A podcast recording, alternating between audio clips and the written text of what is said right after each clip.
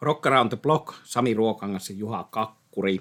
Ja otamme taas tuttuun tapaan uutiset ja kuunnellut levyt. Ollaan jo toukokuussa, eli kesä lähestyy, mutta valitettavasti ei lähesty festareita juurikaan. Ehkä loppukesästä jotakin, syksyllä ehkä palataan niihin festariasioihin sitten tarkemmin vielä tulevissa jaksoissa, mutta aloitetaan tämä lähetys Juha Kakkurin uutisilla. Joo, tervehdys myös täältä Munkkivuoren studiosta edelleen etänä, mutta pikkuhiljaa pääsemme sitten saman pöydän ääreen niin kuin maailma muutenkin. Viime aikoina, kun keikka-uutisia on tullut, niin nehän tietysti pääsääntöisesti ovat olleet peruntumisia, siirtymisiä, kiertueiden siirtoja, festareiden siirtoja ja näin päin pois. Mutta Minulla on iloistakin kerrottava yksi keikka on julkistettu ja mielenkiintoinen. Enpä edes tiennyt, että tämä kaveri tekee musaa, mutta kuuluu kuitenkin siihen osastoon, että pakko nähdä livenä.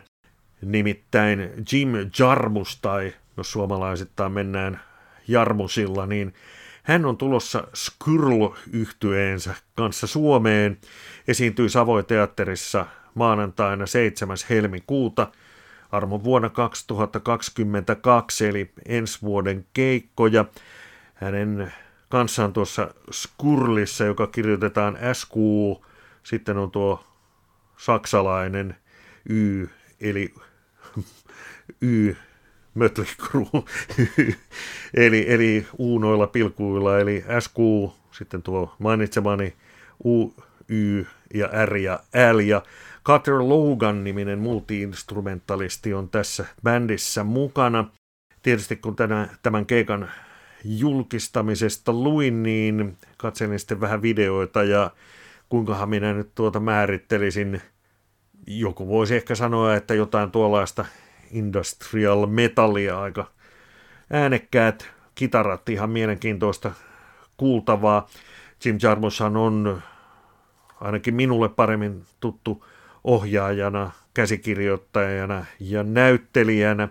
Tehnyt useita klassikkoja ja niistä ainakin minun suosikkini on tuo vuonna 1986 julkaistu tai ensiltansa saanut Down by Law, jonka näyttelijäkartiin kuuluu Tom Waits. Ja leffassahan on sitten se kuuluisa kohtaus, jossa hoetaan, että I scream, you scream, we all scream for ice cream – niitä juttuja, jotka ovat aikanaan jääneet laakista päähän.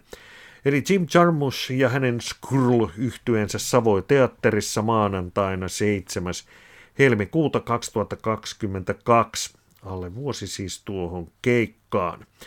Ja sitten pari tulevaa levyä, 25. kesäkuuta, eli silloin kun Suomen suvi on ainakin, jos ei parhaimmillaan, niin valoisimmillaan, ilmestyy PJ Haavin White Chalk Demos, ja siinä on nimensä mukaan sitten julkaisemattomia demoja Harvin seitsemänneltä studioalbumilta White Chalk, tai sanotaan, että versioita, joita siihen ehkä aikanaan olisi julkaistu, ja nyt nuo demot ilmestyvät. 25. kesäkuuta on julkaisupäivä, ja samalla muistutan taannoisesta Yle Liven, eli Yle Teeman, Yle Femman PJ Haavi keikasta. Keikka kuvattu Ranskassa 2017 ja tuo loistava keikka löytyy Yle Areenasta, eli kannattaa siellä käydä sitten tsekkaamassa. Ja toinen levy tähän perään tuleva 11. kesäkuuta ilmestyy Lucas Nelsonin ja The Promise of the Real yhtyeen A Few Stars Apart. Ja tuohan on sitten mielenkiintoista aikaa, kun 11. päivä julkaistaan tuo levy. Ja seuraavana päivänä 12. kesäkuuta on sitten puolestaan Record Store Day, tämän vuoden ensimmäinen. Se toinen osa on sitten vähän yli kuukautta myöhemmin, eli 17.7. Ja joillekin tuo Lucas Nelson and the Promise of the Real on tietysti jo erittäinkin tuttu, mutta – sellaisille, joille ei ole tai jos onkin, niin muistutan, että tuossa jokunen vuosi takaperin olivat sitten Neil Youngin bändinä Hartwall Areenan keikalla ja tietysti kiertueellakin ovat paljonkin soitelleet yhdessä.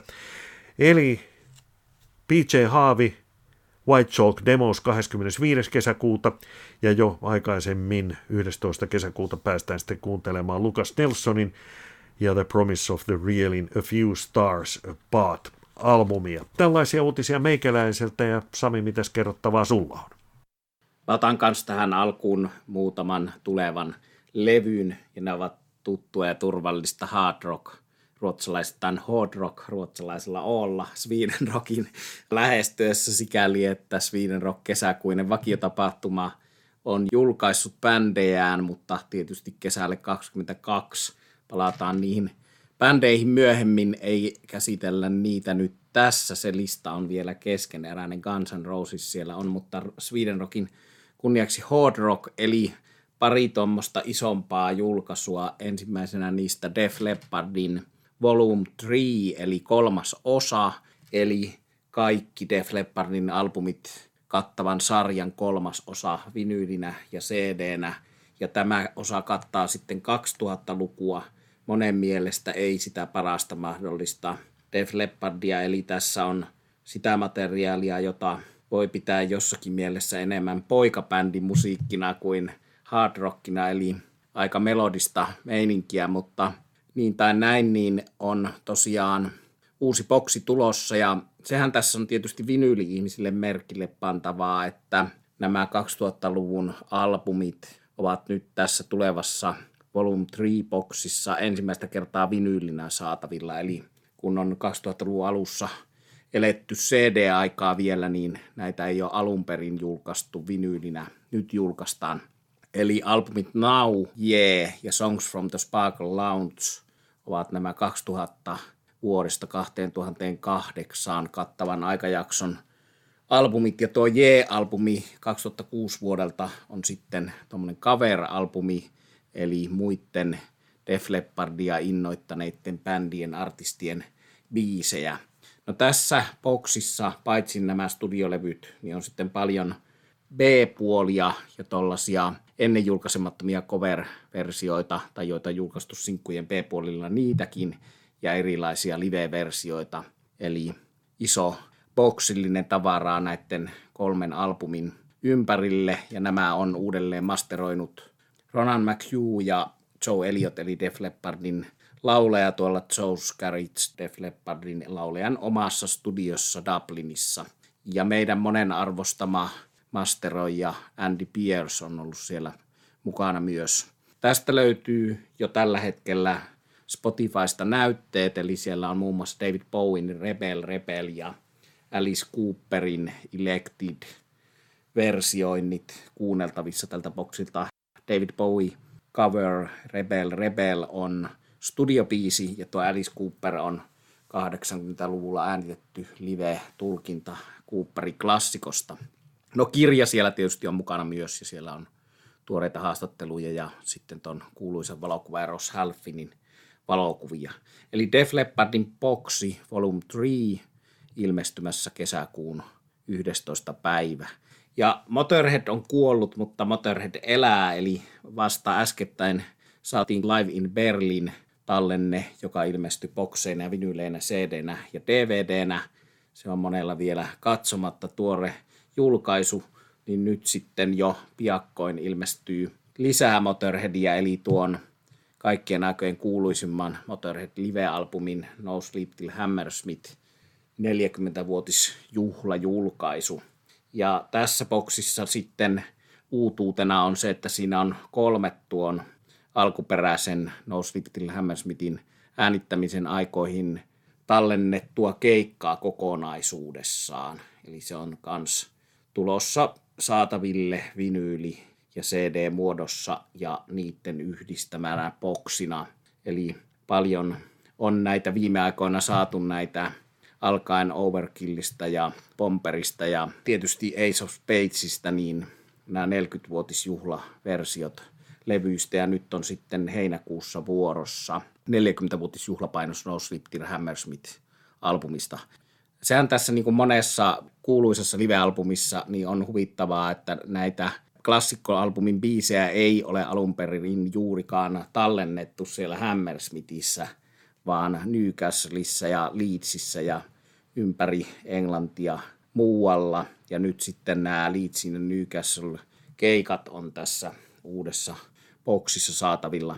No siellä on sitten näissä juhlavimmissa 40-vuotisjulkaisuissa mukana kaikenlaista kiertuepassia ja plektraa ja julistetta ja, ja tuommoista pinssiä ja kaikenlaista sälää. No moni meistä, joka nämä jo omistaa monessa eri muodossa, ajattelee, että tämä on mennyt jo rahastamisen puolelle tämä Motorhead-asioiden julkaisu ja kaupallistaminen, mutta siitä voi nyt olla monta mieltä ja joka tapauksessa ennen julkaisematonta musiikkia. Ja tähän lähetykseen valmistautuessani minulle tuli juuri sähköposti Jimi Hendrix viralliselta Jimi Hendrix kaupalta, joka sekin kauppasi jotakin uusia tuotteita, eli näin siinä käy, kun bändi kuolee, niin se elää, eli jatkuvasti uutta, uutta Motorheadia ja en nyt osaa sitä toisaalta sitten paheksua, että tuo hieno Motorhead-logo löytyy nykyään kaikenlaisista viinipulloista ja rommipulloista ja sellaistenkin ihmisten paidoista, jotka eivät välttämättä ole yhtään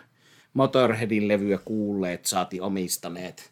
Mutta tällaista tämä rokki legendaksi kuoleman kautta siirtyminen on. Ja uusinta julkaisuista sitten jatketaan tätä meidän Fleetwood Mac-uutisointia siltä osin, että kerroin täällä aikaisemmassa podcastissa siitä, kuinka toi Kristin McVie, eli Kristin Perfect, oli kieltänyt nämä Mick Fleetwoodin alulle panemat huhut Fleetwood Macin tulevasta jäähyväiskiertueesta, jolla mukana olisivat kaikki elossa olevat jäsenet. No nyt sitten tämän BBC-haastattelun jälkeen Mick Fleetwood on edelleen sanonut, että kyllä tämä paikkansa pitää, että Kristin on tämän oman BBC-haastattelun antaessaan ollut herännyt väärällä jalalla ja ollut päällä, päällä ja kiukutellut sitä, että jatkuuko tämä loputtomiin, mutta kiertue on tekeillä ja myöskin kysymyksiin siitä, että onko pahasti riitaantunut kitaristilaulaja Lindsey Buckingham siinä mukana, niin Mick Fleetwood on vastannut, että kyllä tämä tarkoitus on, että Fleetwood Macin historiaan on ennenkin kuulunut tällaisia outoja käänteitä. Eli olivat tämän viimeisimmän riidan aikaan jopa oikeudessa, mutta nyt taas sitten sovintoa hierotaan. Toivotaan, että tämä toteutuu ja näemme Fleetwood Macin livenä viimeinkin. Se on meillä Juhan kanssa tässä varsinaisessa Stevie Nicksin laulajana vetämässä muodossaan näkemättä, vaikka nyt sitten tuon Peter Green tribuutti Fleetwood Macin myötä se on ajankohtainen ja siihenkin asiaan palataan pian tulevissa podcasteissa.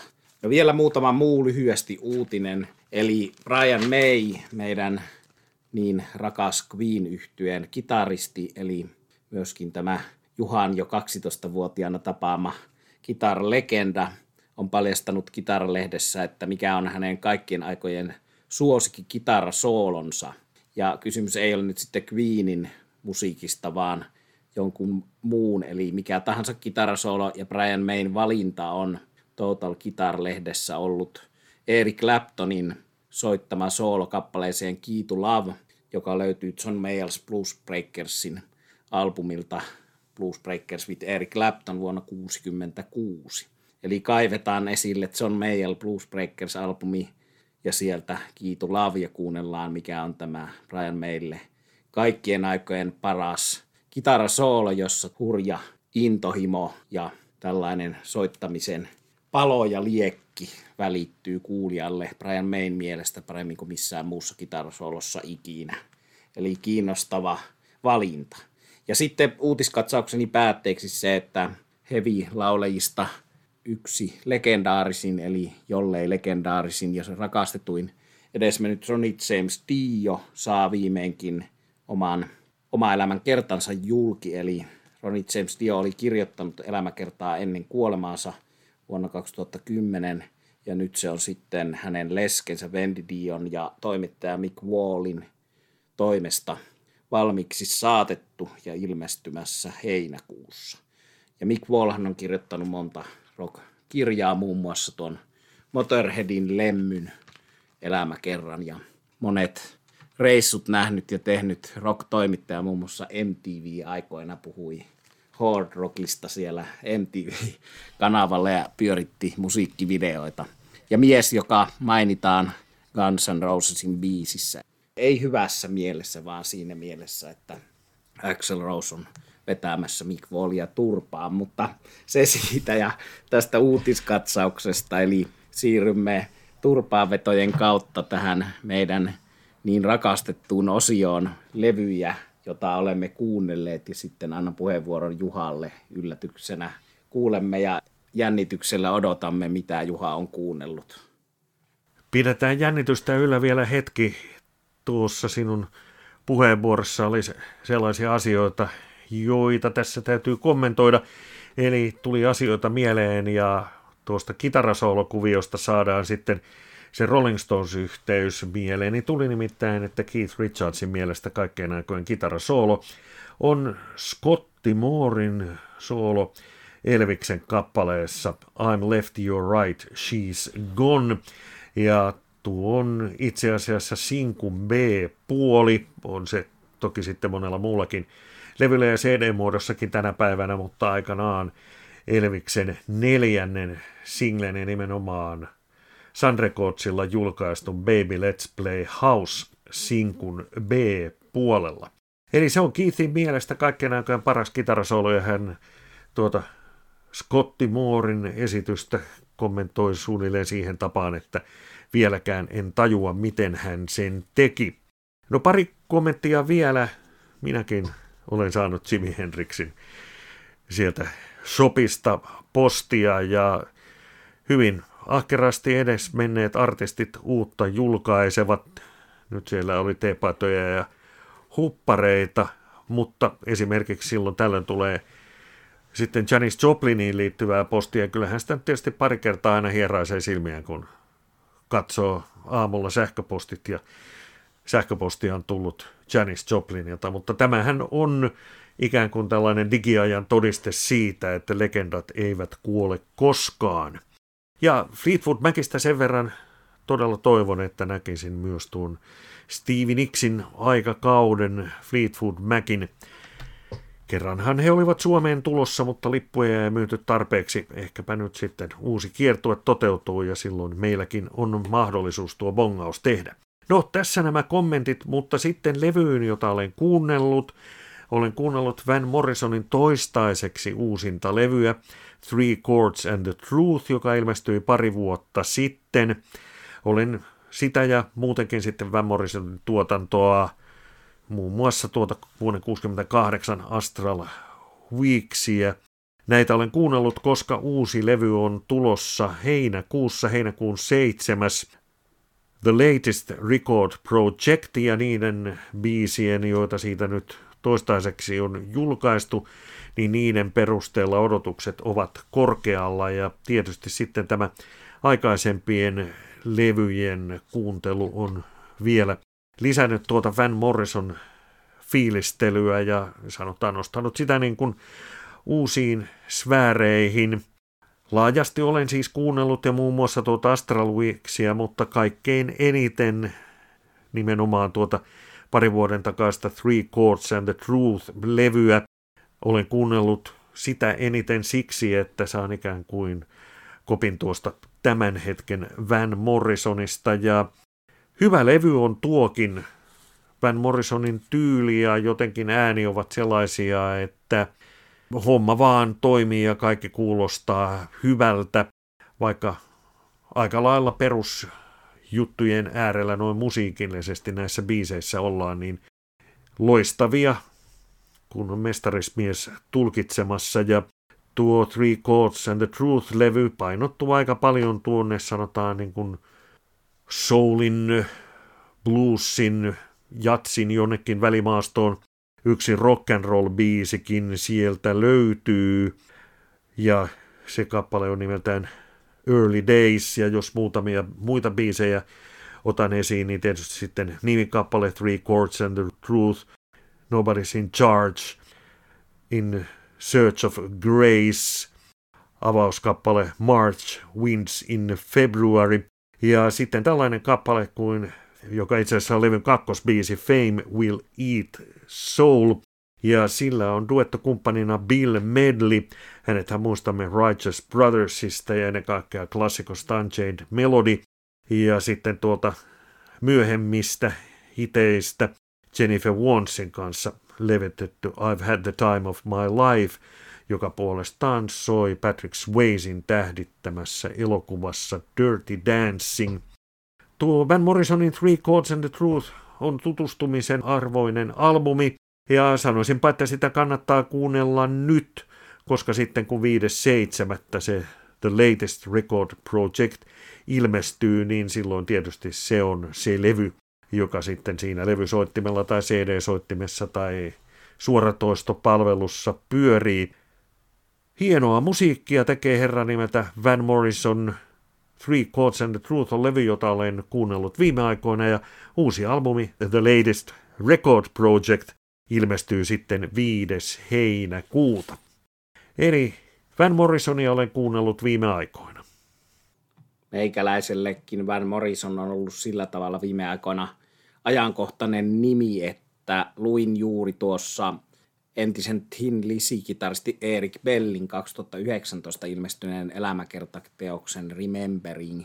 Lopetin lukemisen ja samoin kuin Van Morrison, niin Erik Bell on pohjois-irlantilainen ja Erik Bell Belfastissa syntyneenä soitti tuossa Van Morrisonin Them-bändin viimeisessä versiossa, viimeisessä versiossa, jossa oli Van Morrison mukana. Eli tässä kirjassa tuli jonkin verran juttua sitten Väntömänistä ja kovasti tuo Van Morrison on meikäläisenkin elämän varrella soinut. Ei just nyt viime aikoina, mutta varmasti tuon uuden albumin myötä sitten taas. Ja Moon Dance-albumi oli paitsi kotisuosikki jossakin vaiheessa, niin myös tuollainen Turun opiskeluaikojen hämyisten klubien DJ-lista klassikko, mitä siellä tuli tuommoisena DJnä soiteltua siellä opiskeluaikoina. Eli, eli monenlaista muistoa liittyy Van Morrisonin ja myös hyviä keikkoja.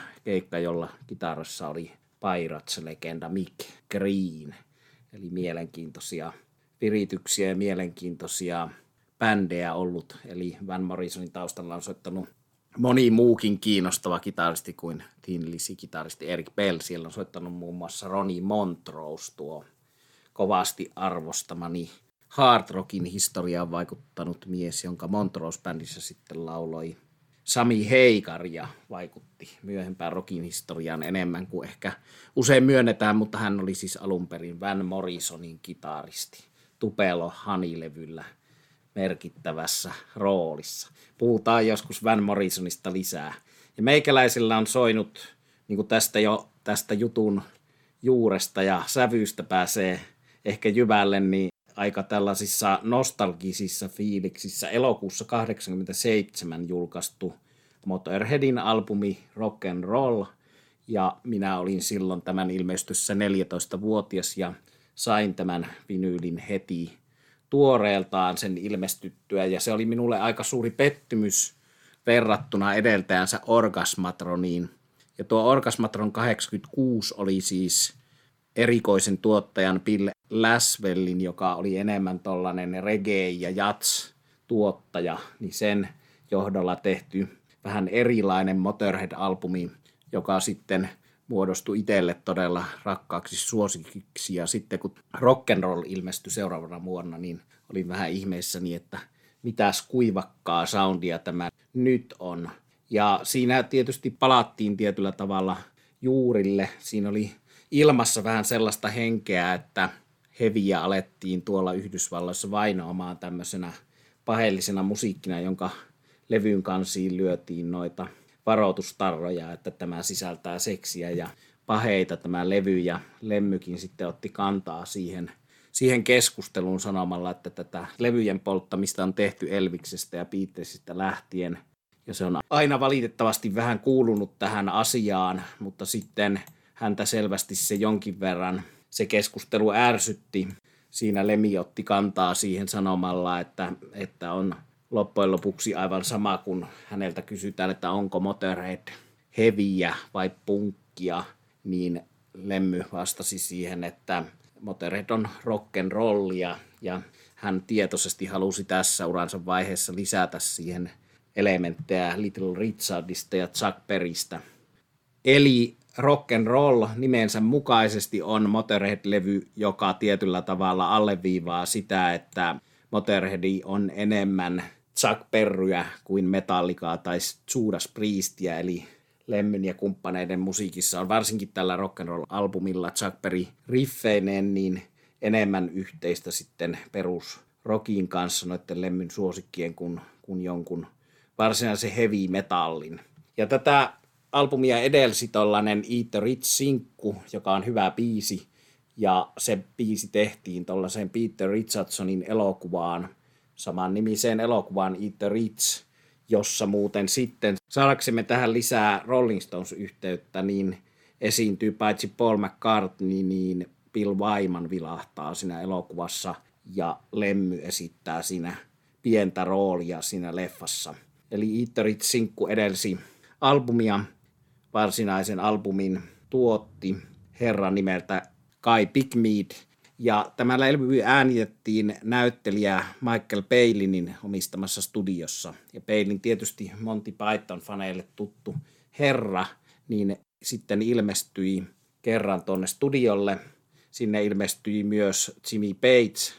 Jimmy Pageista on Motorheadin äänityksistä valokuva tuossa rock'n'roll-albumin vinyylin sisäpussissa, mutta siis näyttelijä Michael Palin, studion omistaja, tuli sinne ja sitten siinä jutustellessa Motorheadin kanssa niin päätyivät siihen, että tuollaisen The Meaning of Life, elämän tarkoitus, leffan tyyppisen pappismiehen puheen äänitti sitten tuohon levylle. Eli siellä kuuluu, se on sitten vähän riippuen painoksista oma raitansa tai sitten ton The Wolf-biisin intro, mutta siellä Michael Palin pappina esittää vienon rukouksen, että Jumala soisi Motorheadille asiat niin hyvin, että heillä olisi varaa ostaa useammat kuin yhdet housut. Eli tällainen, tällainen rukous siellä, hauska pätkä. Mutta sitten ehkä vielä tämän höpötykseni lopuksi sanoisin, että tämä rock'n'roll-albumi on tietysti osoitus myös siitä, että heikompikin Motorhead-albumi on hyvä.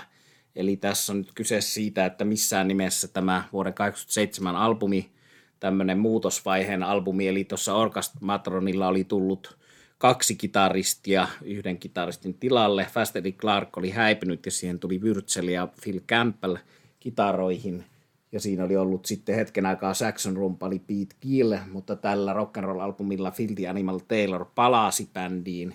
Ja siinä on jännää henkilöiden kiertämistä, paitsi bändistä, tutusta bändistä toiseen, niin tässä putkahtelee myös nimiä, jotka on täällä meidän Rock Around the Block podcastissa esillä.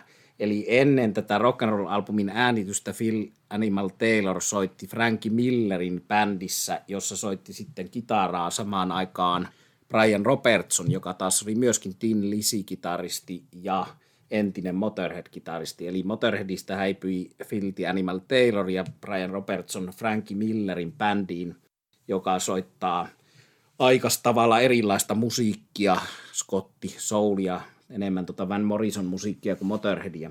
Mutta siellä soittivat ja sitten kun Pete Gill oli riitaantunut Lemmyn kanssa, niin Filthy Animal Taylor palasi ja tehtiin tällainen – muutosvaiheen albumi, joka kuuluu Motorheadin heikompiin, mutta samalla erittäin hyvin albumeihin sikäli, että jos sitä nyt vertaa vuonna 2021 ilmestyvään rockmusiikkimateriaaliin, niin se kuulostaa erittäin hyvältä ja tämmöisenä vähemmän kuunnellun levyn uudelleen tarkasteluna huomasin, että tämähän on erinomaisen hyvä. Ja yksi asia, joka mun sai tätä kuuntelemaan, niin on se, että toi viime vuonna ilmestyi toi Phil Campbell Bastard Sansin ja The Bastards, eli tämän Motorhead-kitaristin nykyinen bändi, jossa hän soittaa poikiensa kanssa, niin siinä levyllä on tuollaisena lisäbiisinä, joka ei levyn kansissa edes lue, niin tästä rock and roll biisistä live-versio ja sitten mä huomasin, että tämähän on erinomaisen hyvä biisi. Ja samalla muistelin keikkoja, joita tässä korona-aikana on ikävä. Erinomaisen, erinomaisen hieno keikka oli Virgin Oilissa – Helsingin keskustassa 2017 alkuvuodesta, kun Phil Campbellän Bastard Sons soitti ensimmäistä kertaa Helsingissä. Terveisiä vaan Jimi Serolle, eli entiselle Smack-basistille, kenet siellä tapasin, ja sitten ystävälleni Klaaralle Saksasta ja Marialle Venäjältä, kenen kanssa siellä oltiin. Se oli, se oli mahtava ilta ja tapasin kyllä myöskin Phil Campbellin ja juteltiin pitkään muun muassa Allman Brothers Bandista, jota Phil Campbell ei ikinä ehtinyt livenä näkemään Greg Allmania ja sitten hän kyseli minulta, että minkälainen oli Greg Allman livenä. Eli kaikkia eivät nämä rockistaratkaan aina omilta kiertoiltaan ehdi näkemään ennen kuin on liian myöhäistä, mutta vielä sitten rock'n'roll-albumin uudelleen tarkastelun lopuksi, niin tuo nimibiisi, paitsi että se korostaa sitä yhteyttä Chuck Berryin, niin siinä on sanotuksessa tuollaista minua koskettavaa juttua, eli menemättä nyt minkään itsesäälin puolelle, kun mulla on elämässä paljon ihmisiä ja, ja jonkinlainen perhekin, mutta siinä tietysti lauletaan lemmy siitä, että vaikka naiset hänet jättävät ja elämässä tulee turpiin, niin aina on rock and roll ja sitten vaikka mä olisin yksin sen rockini kanssa, niin asiat eivät loppujen lopuksi ole niin kauhean huonosti, koska se on hyvä sisältö elämään. Tässähän ehkä myös hiukan rinnastaa sitä tuollaiseen uskontoon ja muihin asioihin, joilla ihmiset itsensä saavat onnellisiksi. Mutta tämmöisen Motorheadin filosofiaan rock'n'rollista ja hienosta 87 vuoden albumista, niin päätän tämän osuuteni ja suosittelen, että kuunnelkaa uudestaan, jos on aikaa vierähtänyt, niin vähän kummallisista soundeista huolimatta tämä on uuden arvion arvoinen albumi, jolla on monta hyvää biisiä. Ja tietysti jälleen kerran todiste siitä, että hyvänkin bändin tunnistaa siitä, että se huono levy on oikeastaan aika hyvä. Eli silloin levyjä on oikeastaan vähän vaikea laittaa järjestyksen, kun mikään ei kuulu sinne huonommalle, vaan siellä sitten häntä päässä kierrätetään. Hieno ja hyvä levy tuokin, ja vaikka Sami hetki sitten sanoikin, että Van Morrisonin palataan tuonnempana niin kuin palataan, viimeistään sitten kun se uusi tuleva albumi on ilmestynyt, mutta sen verran palaan tässä vielä, että kun esille tuli tuo Van Morrisonin vanha bändi Them, niin tämä bändihän tunnetaan sitten puolestaan tuosta Gloria-kappaleesta, ja toki siitä on tehty useitakin cover-versioita, mutta kaksi sellaista, joita suosittelen, että kuuntelija tsekkaa. Toinen on Patti Smithin vuonna 1975 julkaistulta Horses-albumilta löytyvä versio, ja sitten kannattaa tsekata Doorsin Alive She Cried live-albumi, joka nyt muutenkin on ihan tykin kova klassikko, mutta sen ehkäpä jopa paras tulkinta ja paras biisi onnistunein on Dorsin versio Gloriasta, eli Patti Smithin Gloria ja Dorsin Gloria. Nämä versiot kannattaa tuosta Demin klassikosta tsekata. Näin on tämäkin asia saatu sitten tässä muistaessa kerrottua, joten tältä erää nyt kaikki on sitten sanottu, joten ei muuta kuin loppu sanoihin tässä tämänkertainen Rock Around the Block podcast. Sami Ruokangas ja allekirjoittanut Juha Kakkuri kiittävät kuuntelusta.